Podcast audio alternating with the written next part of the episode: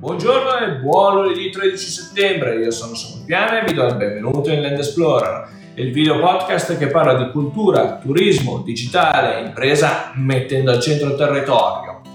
Oggi 13 settembre è il primo giorno di rientro in classe o il primo giorno dell'inizio dell'avventura della scuola, quindi auguri ragazzi, un grande in bocca al lupo a voi e permettetemi un grande in bocca al lupo agli insegnanti e soprattutto ai professionisti che decidono di fare anche formazione.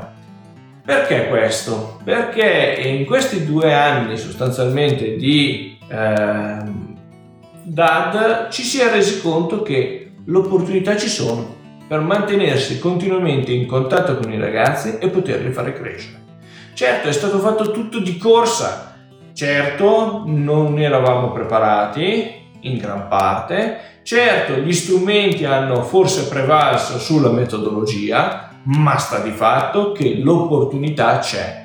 E sentir parlare il ministro Bianchi dell'opportunità che la scuola debba ripartire in presenza, sicuramente utile come sprone a mantenere il distanziamento sociale, a mantenere però i contatti con i ragazzi e farli crescere. Dall'altra parte, però, non dà giustizia a tutta quell'opportunità di crescita personale e anche professionale, oserei dire, che i nostri ragazzi possono imparare attraverso l'uso della tecnologia, l'uso consapevole. Il problema sta in questa parola consapevolezza.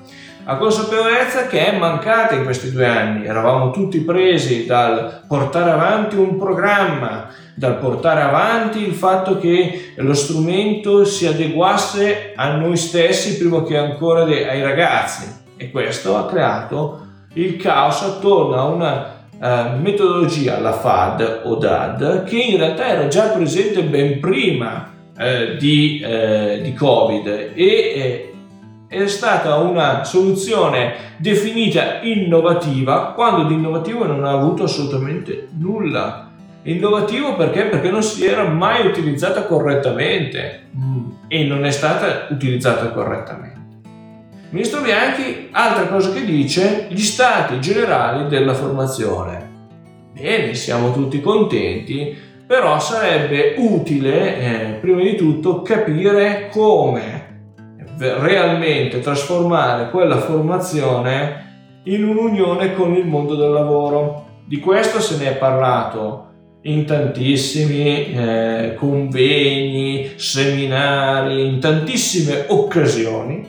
Si è scritto fiumi di inchiostro, ma ad oggi, e questo ce lo dicono i dati europei, continuiamo ad avere una grande discrepanza tra il mondo del lavoro, ciò che cerca l'imprenditore, l'impresa, da ciò che produce il mondo della formazione.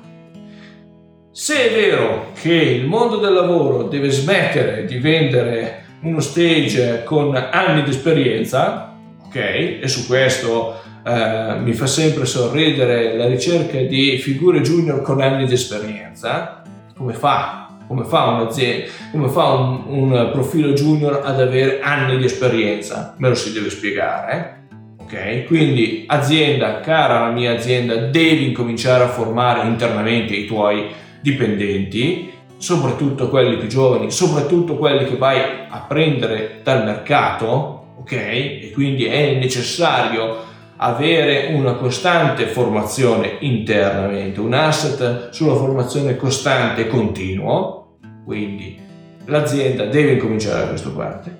Di certo, dall'altra parte, la formazione deve alzare il tiro, deve incominciare a produrre uno standard qualitativo più alto.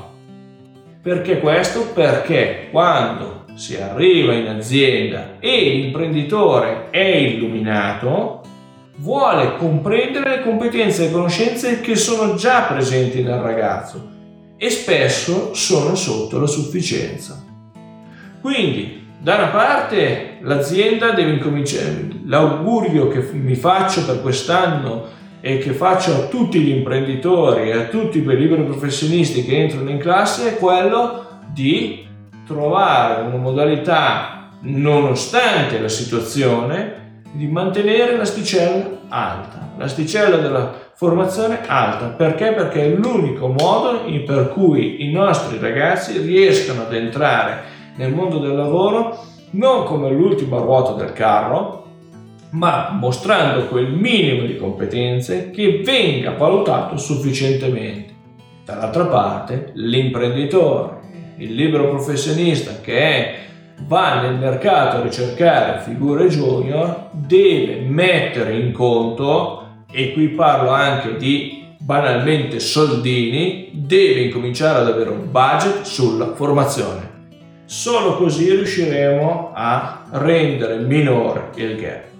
Ovvio che parlare di soldini, di budget e di situazioni di incontro tra due mondi che viaggiano a due velocità completamente diverse non è facile, soprattutto uscendo dalla pandemia.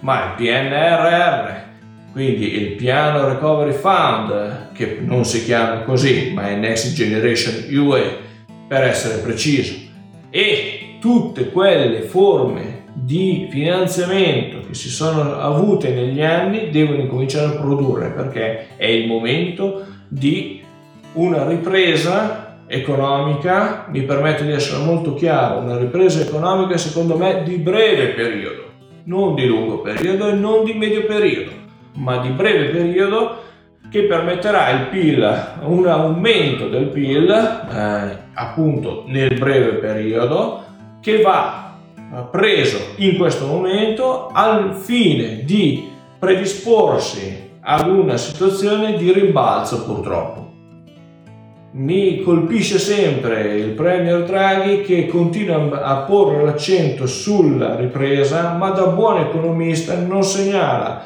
i pericoli che ci sono all'interno della economia italiana, continuando a non avere un match fra formazione e aziende che sono alla ricerca di periti tecnici, e in particolare di tutte le figure tecniche. Non parlo del turismo, che in questo caso la formazione è completamente lontana anni luce da quello che stanno ricercando albergatori, ristoratori e tutte le nuove figure del turismo legate al digital. Ho fatto un video a riguardo di questo poco tempo fa, legato a come il Lago Maggiore sia oltre il 50° posto per la promozione digital, e questo ci dice che non abbiamo una figura ibrida in grado di connettere il territorio con la forma di narrazione digital. E questo tra l'altro è una di quelle figure che non è canonizzata nel quadro normativo turistico, quindi lo può fare anche una formazione professionale, lo può fare anche un biennio di scuola professionale o un triennio di scuola professionale, ed è un'occasione che mi lascia perplesso non venga presa in considerazione. Perché una guida turistica, ad esempio, deve fare almeno 5 anni di scuola superiore e poi farà il corso professionale. Una hostess dovrà avere almeno la scuola superiore e poi fare i corsi interni all'azienda per poter salire sugli aerei. Non parlo di albergatori, che tra l'altro spesso in Italia sono piccoli albergatori, quindi aziende familiari o addirittura aziende individuali, che hanno un altro problema in questo momento, e loro spesso sono deficitari sul digital, loro spesso non riescono a dare una nuova modalità di esperienza all'interno dei propri alberghi.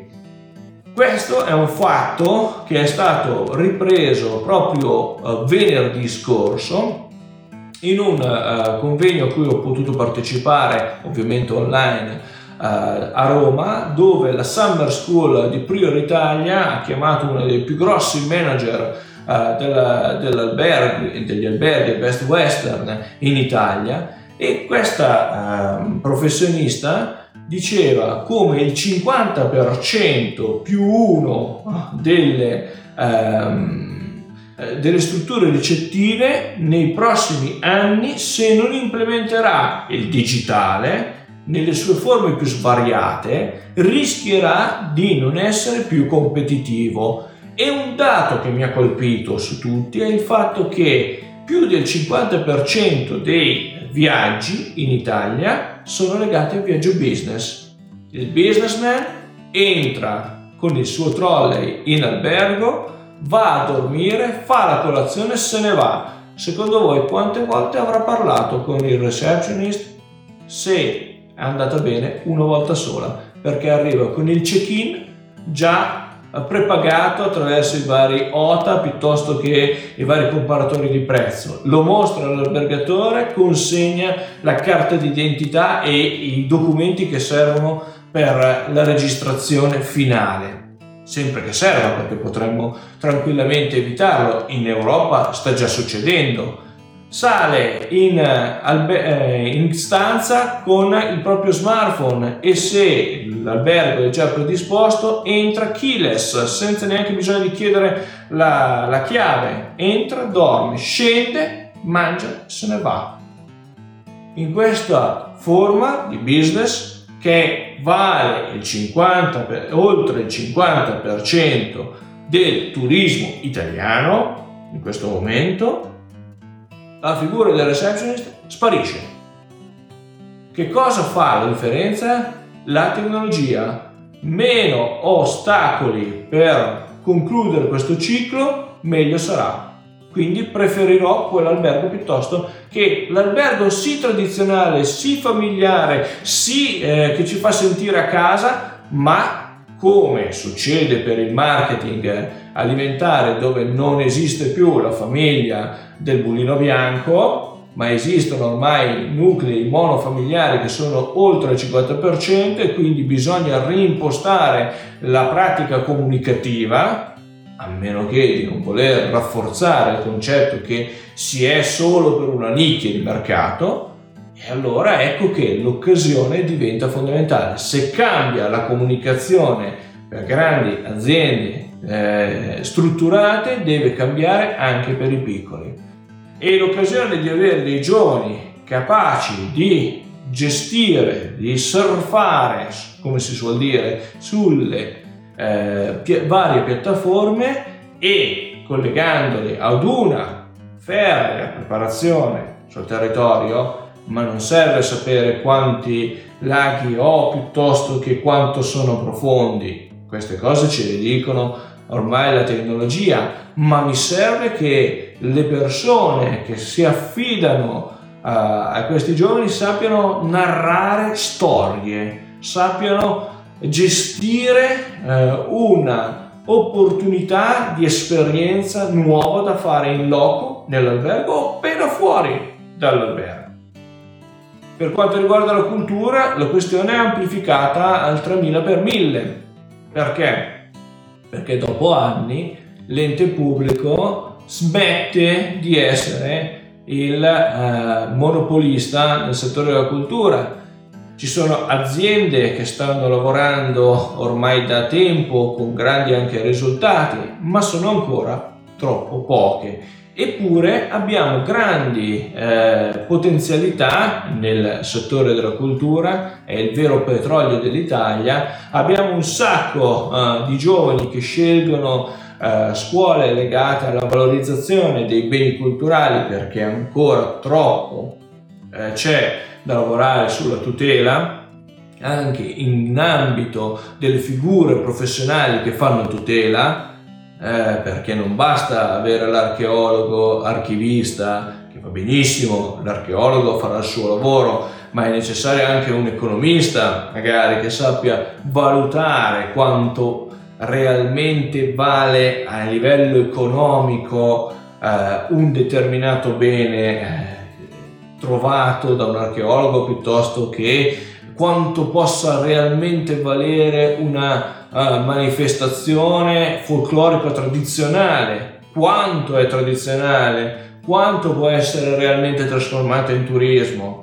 Anche di questo rimangono tutta una serie di punti di domanda e quindi Caro il mio ministro Bianchi, è ora di lavorare su questi stati generali con queste direttive, così avremo un vero match nel mondo del lavoro che sappia mettere assieme davvero le competenze pur risicate dei nostri ragazzi con un'azienda che a questo punto deve però fare un salto anche di mentalità. Avere dei manovali aiuta sicuramente, servono sicuramente, non possiamo non averli, ma dall'altra parte è necessario anche capire come questa tecnologia trasforma anche le attività più semplici, quindi le attività più semplici e ripetitive possiamo tranquillamente delegarle alla tecnologia, permettendo davvero di riavere un valore concreto, di dare realmente un valore concreto all'essere umano e alla sua intelligenza, al suo ragionamento. Bene, se siete arrivati fino a qui vi ringrazio per il tempo che mi avete concesso, vi ricordo di cliccare mi piace, di iscrivervi ai miei vari canali social, ci rivediamo settimana prossima.